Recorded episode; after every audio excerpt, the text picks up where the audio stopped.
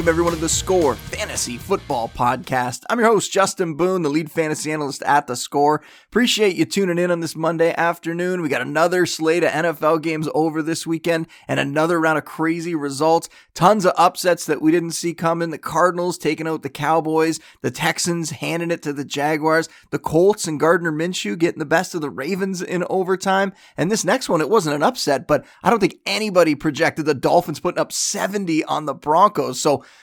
plenty of stuff that we hit on, a bunch of things that I didn't see playing out the way that they did. And as usual, lots to react to as we start to turn the page here into week four and the rest of the season. Plus, we still got two games to go tonight before we're officially finished with week three. But as always, we're going to go over the notable injuries from the weekend today, and then we're going to talk through the top waiver adds and how you should be approaching all those players in your leagues. And let's start with the injuries because we had one really big one. Another guy lost for the season, Mike Williams suffered a knee injury. It did not look good in the moment. He got carted off. He was wearing a leg brace after the game. The initial reports were actually confirmed today. It's an ACL tear. He is done for the year. And it's really unfortunate, too, since he was off to such a great start this season. I mean, he missed some time in week one, but he still put up four for 45. And then the last two weeks, he had eight for 83 against the Titans, and then seven for 121 and a touchdown on Sunday before he had to leave. And now he's gone. We're not going to see him for the rest of 2023. And that puts a lot on Keenan Plate. And we saw Allen come through with a monster game this weekend. And it also makes Josh Palmer and Quentin Johnston pretty intriguing waiver wire pickups now. I mean, Palmer's the one who gets the biggest boost. He's performed pretty well when either Williams or Allen have missed time over the last couple years, and he came through in this game, four for 66 and a score on Sunday. He's in the wide receiver three flex mix now. And then Johnston, he hasn't really looked ready for that big role yet, but the Chargers, they're going to have to ask more from the first rounder. There is just no other option here now that Williams is out. So you look at Johnston as more of a stash. I wouldn't throw him right in your lineup, but definitely somebody that you want to pick up. You could also give Gerald Everett and Donald Parham a bump there, and they're the tight ends in that offense since they're likely probably going to be used a little more with Williams out. They can be those big bodies now for that offense. And sadly, Justin Herbert, his stock is going to take a dip because he's losing one of his top weapons. There's just no way around it. And he's also potentially going to be without Austin Ekeler for at least one more game because the Chargers are kind of making it seem like Ekeler is going to sit out through that week five bye. So there's been lots of adversity for the Bolts through three weeks. We hope that they can get things right. We hope that they can keep moving forward, even though they just lost one of their best players for the rest of the year. The other long term injury we might be dealing with Derek Carr on the Saints. He injured his throwing shoulder during a sack. He got taken to hospital just to get checked out for internal injuries. Could be an AC sprain, according to some of the injury analysts. And we're talking about a quarterback's throwing shoulder. So I'm guessing that this is going to take a couple weeks for him to get right. I don't think we're going to see him out there in week four. And that means Jameis Winston, the party is back. And Winston has actually played pretty well the last couple seasons when he's gotten a chance to start. Not as many crazy mistakes. I think he should be able to keep this offense functioning, especially with Alvin Kamara set to return in week four. So a slight downgrade overall, not a massive drop off for that Saints offense. And Jameis has a date with the Bucs in week four, too, right? His old team. He's got to go up against them right away. I hope that he's going to fare better than he did last year against them when he threw for 236 yards, one touchdown, and three picks. But he also didn't have Alvin Kamara in that game. So you figure that that'll make a big difference. Some other injuries to watch for Patrick Mahomes, he got his ankle or his lower leg kind of twisted up and he was hobbling around a bit during that contest. He also got to call it an early day because the Chiefs were just in complete control against the Bears, but I don't think he's going to miss any time. The reports today said that he's good, but just one to note in case he sits out some practice or if he aggravates the injury over the next couple weeks, if it's something that bothers him, just keep that in the back of your mind. He does get the Jets in week four, so it could be another early day for him if the Chiefs can take care of business there. Jimmy Garoppolo, so he left right before halftime during the Sunday Nighter, and that was after he got crunched by a couple defenders, and he went down about as awkwardly as you possibly could, and it looked like he might have hurt his ankle or really any number of things. But he ended up returning in the second half. And then after the game, it came out that he was being evaluated for a concussion. And today, Josh McDaniels confirmed that Garoppolo is, in fact, in the concussion protocol. So, as we know, that's going to put his week four status in doubt, especially on a short week. And if he's out, It might be the veteran Brian Hoyer. It might be Aidan O'Connell, the rookie. Either of those guys could be taken on the Chargers. Hoyer's a very limited veteran, though, at this point in his career. I view him as like more of a coach in the QB room.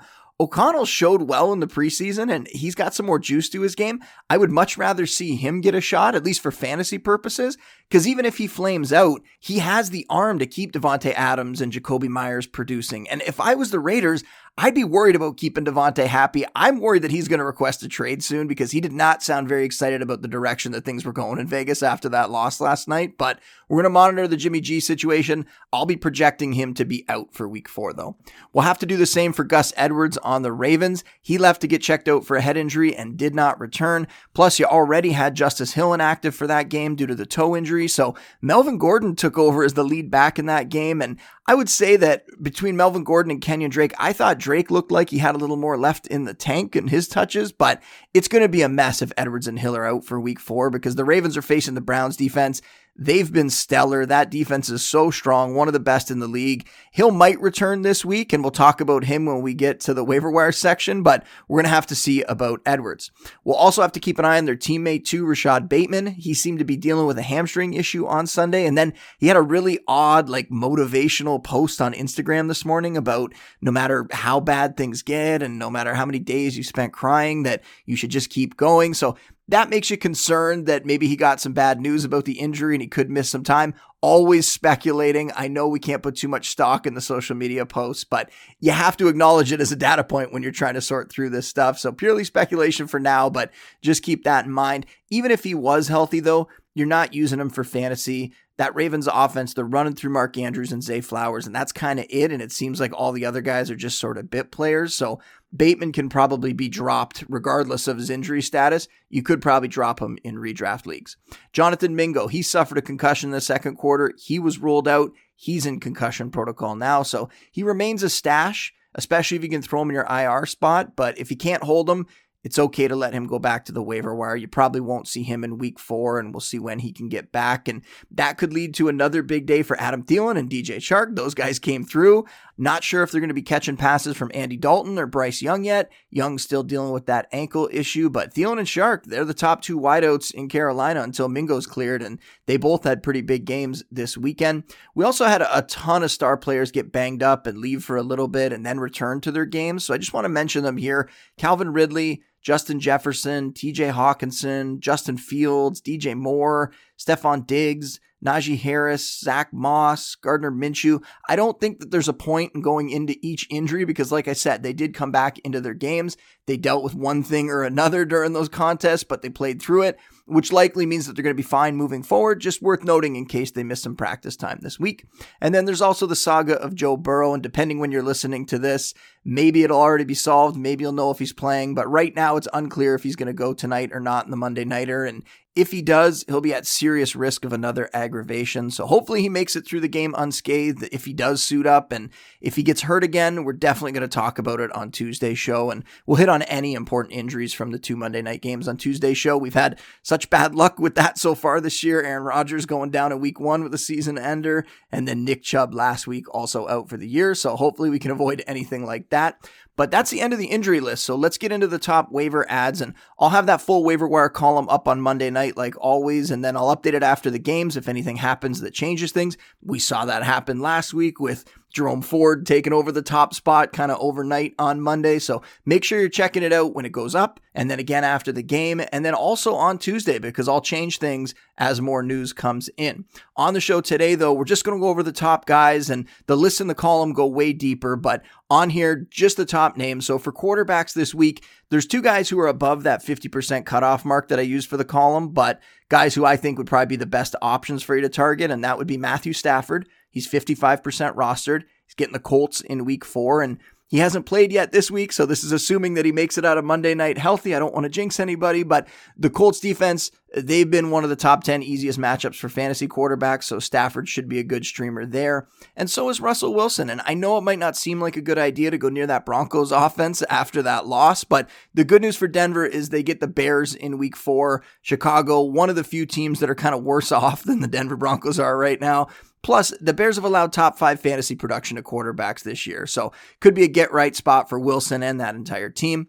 And then as for the rest of the streamers, it's not great. I mean, CJ Stroud, he's 20% rostered. He's looked good for a rookie through his first three starts. You have to be happy about what you've seen, but the fantasy production has been kind of average. He gets the Steelers next week, which isn't a great matchup either. So don't really feel super excited about him, but you could look to him as a streamer.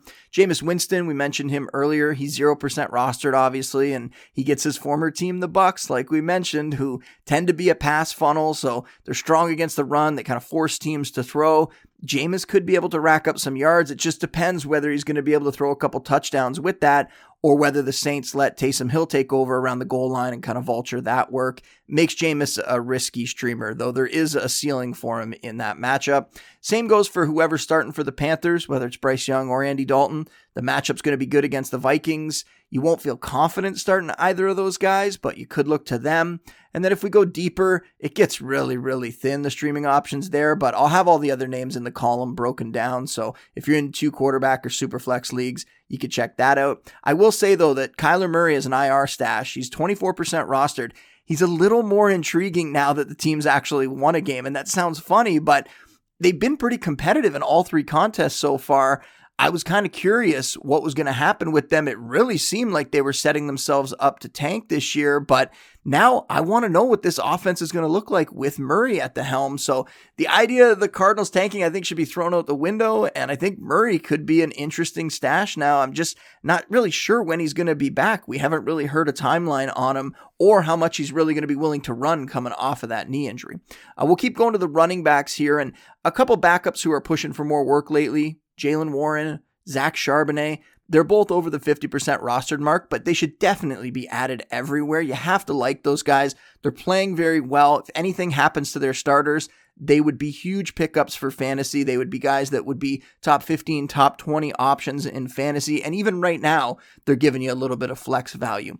Uh, the top dog for this week's waiver wire, though, he was in the picture. He is the guy everyone is going to be going after. There is no question. It's De'Von Achane. And according to Adam Schefter, you might think I pronounced that wrong, but that is how he wants his name produced. It's not Achane but Achane. So that's what we're going with. And I know you're going to tell me that he's probably already rostered in your league, and in most competitive leagues, I'm sure he is. He's 41% rostered right now, but he blew the doors off 203 rushing yards, 30 receiving yards, did all that on 22 touches. And oh, by the way, he also found the end zone four times. Now, it took Jeff Wilson being on IR and Salvon Ahmed being ruled out with a groin injury to kind of clear the path for him. But now that we finally got to witness what all the beat writers and all his teammates were talking about over the summer, they were kept saying that, you know, this guy's making mind bending plays in practice. And then we were curious why he wasn't doing it at the beginning of the season. And he did deal with some injuries in August, and maybe that delayed the review a little bit, but he's here now. He's not going away.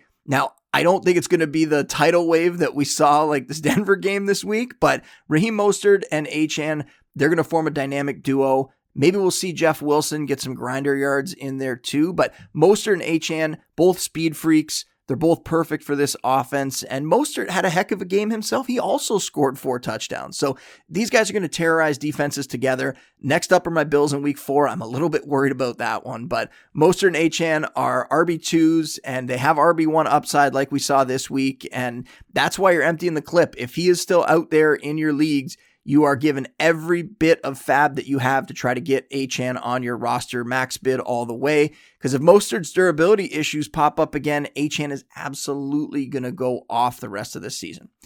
There's no one else really worthy of that kind of waiver bid this week. Roschon Johnson continues to eat away at that Bears backfield at the snaps and the touches, but how valuable he's going to be for fantasy is tough to gauge because if the Bears offense doesn't improve and if Khalil Herbert stays involved, which I expect he's going to to some capacity, then Roschon's value is kind of capped. And he should be rostered everywhere, don't get me wrong, because I think it seems like he does have a shot to start pretty soon, but you just wonder what the ceiling is for a player like that in that offense. I question that a little bit, but maybe the Bears turn it around at some point. You never know.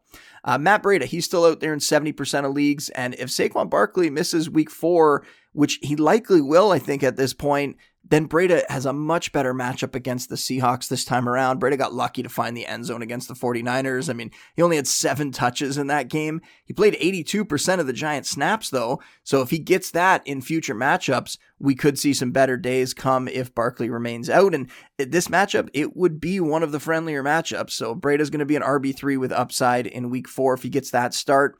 And then going back to the Ravens runners, we'll have to see what the update is on Justice Hill's injury. But with Gus Edwards in concussion protocol, we might get a start from Justice Hill, assuming that Edwards is out this week. And that would make Hill an upside RB3, would be higher if it weren't for the matchup against the Browns. The Browns offense is going to cause problems for sure. They've done that with everyone they've faced so far.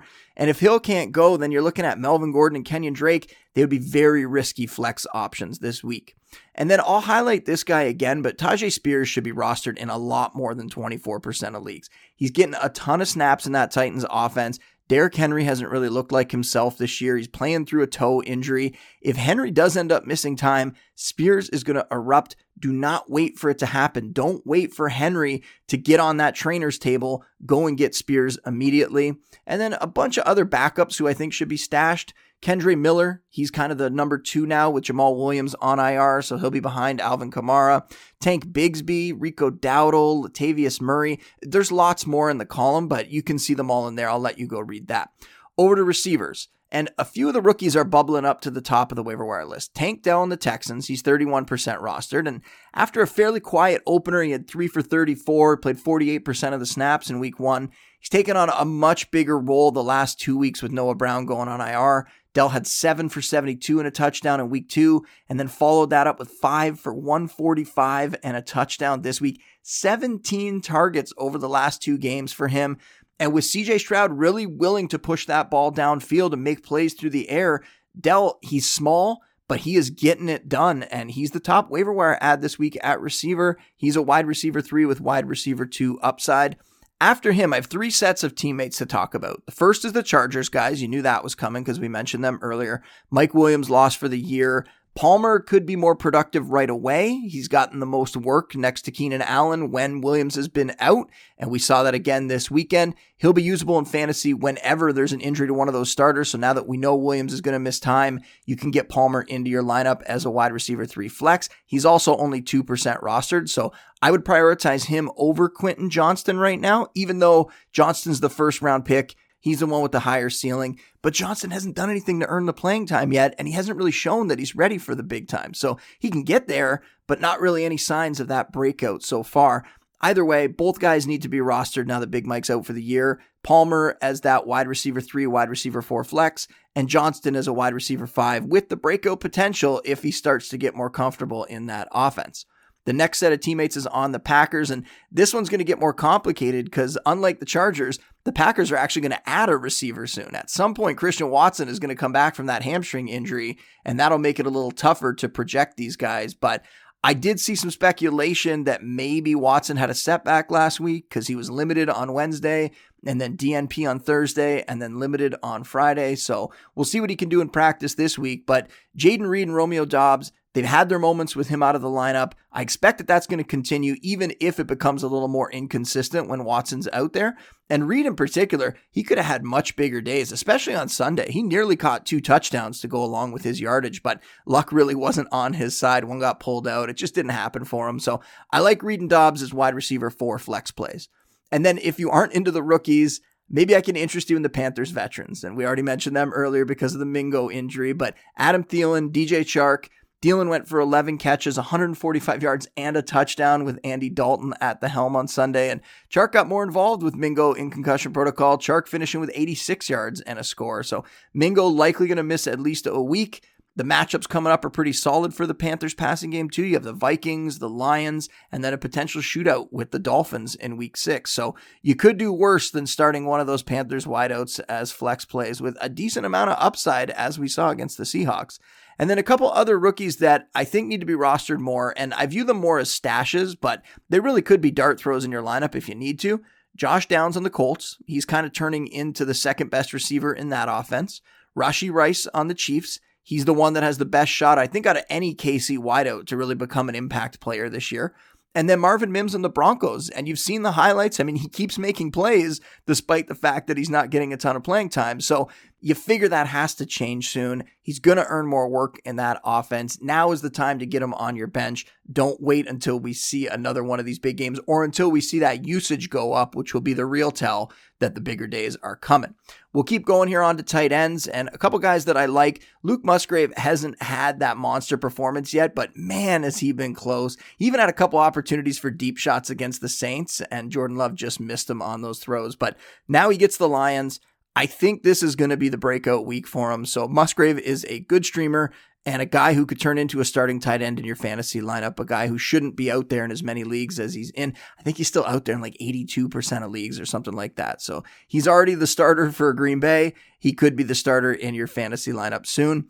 And then I'll mention Jake Ferguson again. He led this spot last week, 41% rostered now continues to see a good target share. He had five for 48 in week three. He's a streaming option. And then Gerald Everett. I mean, we've been down on him because the target competition, but the top receivers, Donald Parham, they were all eating into his work at tight end. But then you take Big Mike out of the picture.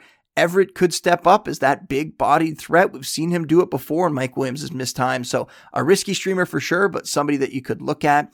And just like Taysom Hill, a very low floor for Taysom, but with Jameis Winston expected to start, Derek Carr healing up for a little bit, Taysom might be used more, especially around the goal line. That's what you need for a big fantasy day from him.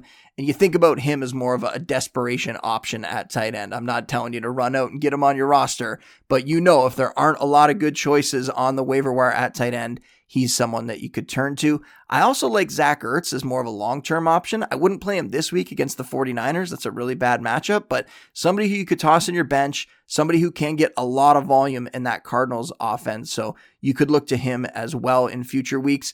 And then we'll finish things up with some defenses that you could stream in week four. The Chargers are 6% rostered. They get the Raiders, probably the Raiders without Jimmy Garoppolo. So Chargers are certainly a target. The Browns, they don't have a great matchup. They're 46% rostered, but if they're available, I would pick them up and I would start them regardless of who they're going against each week because that Browns D looks like one of the best in the league.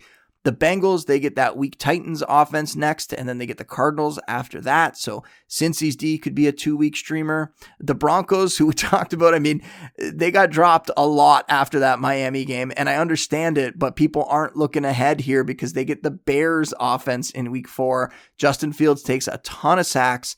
The Broncos are going to be a streamer despite what we saw last week. And then if you want to bet on the Bucs defense against their old pal Jameis, Tampa's 28% rostered. You could chase them and see if Jameis gets back to throwing all the interceptions like he's done in the past. I don't expect it to happen, but it's always a possibility with him. He's been known to do it a time or two. That is all for today's show, though. Make sure you check out my full week four waiver wire column over at the score on Monday night. Come find me on Twitter X at Justin Boone. I'll be back with another show tomorrow, and then we'll be back with a guest on a Wednesday. But until then, big thanks to my Bills for just getting it done on Sunday. I mean, on a day when we saw all these other upsets happen, it was nice to see Buffalo just get the job done without much hassle. And yes, they should be 3 0. That loss to the Jets was very fluky in week one, but the Bills are looking like contenders again. And at some point here, they're going to get reinforcements. You're going to have Von Miller return. Dalton Kincaid's going to take on a bigger target share. And who knows? Maybe we're going to see an in season trade, maybe something that could put them over the top. Either way, nice, easy win for Buffalo. Big thanks to them for that. Big thanks to all of you for listening, and we will see you next time. Said leave on time. My baby said leave on time. Leave on time with me tonight. I said leave on time.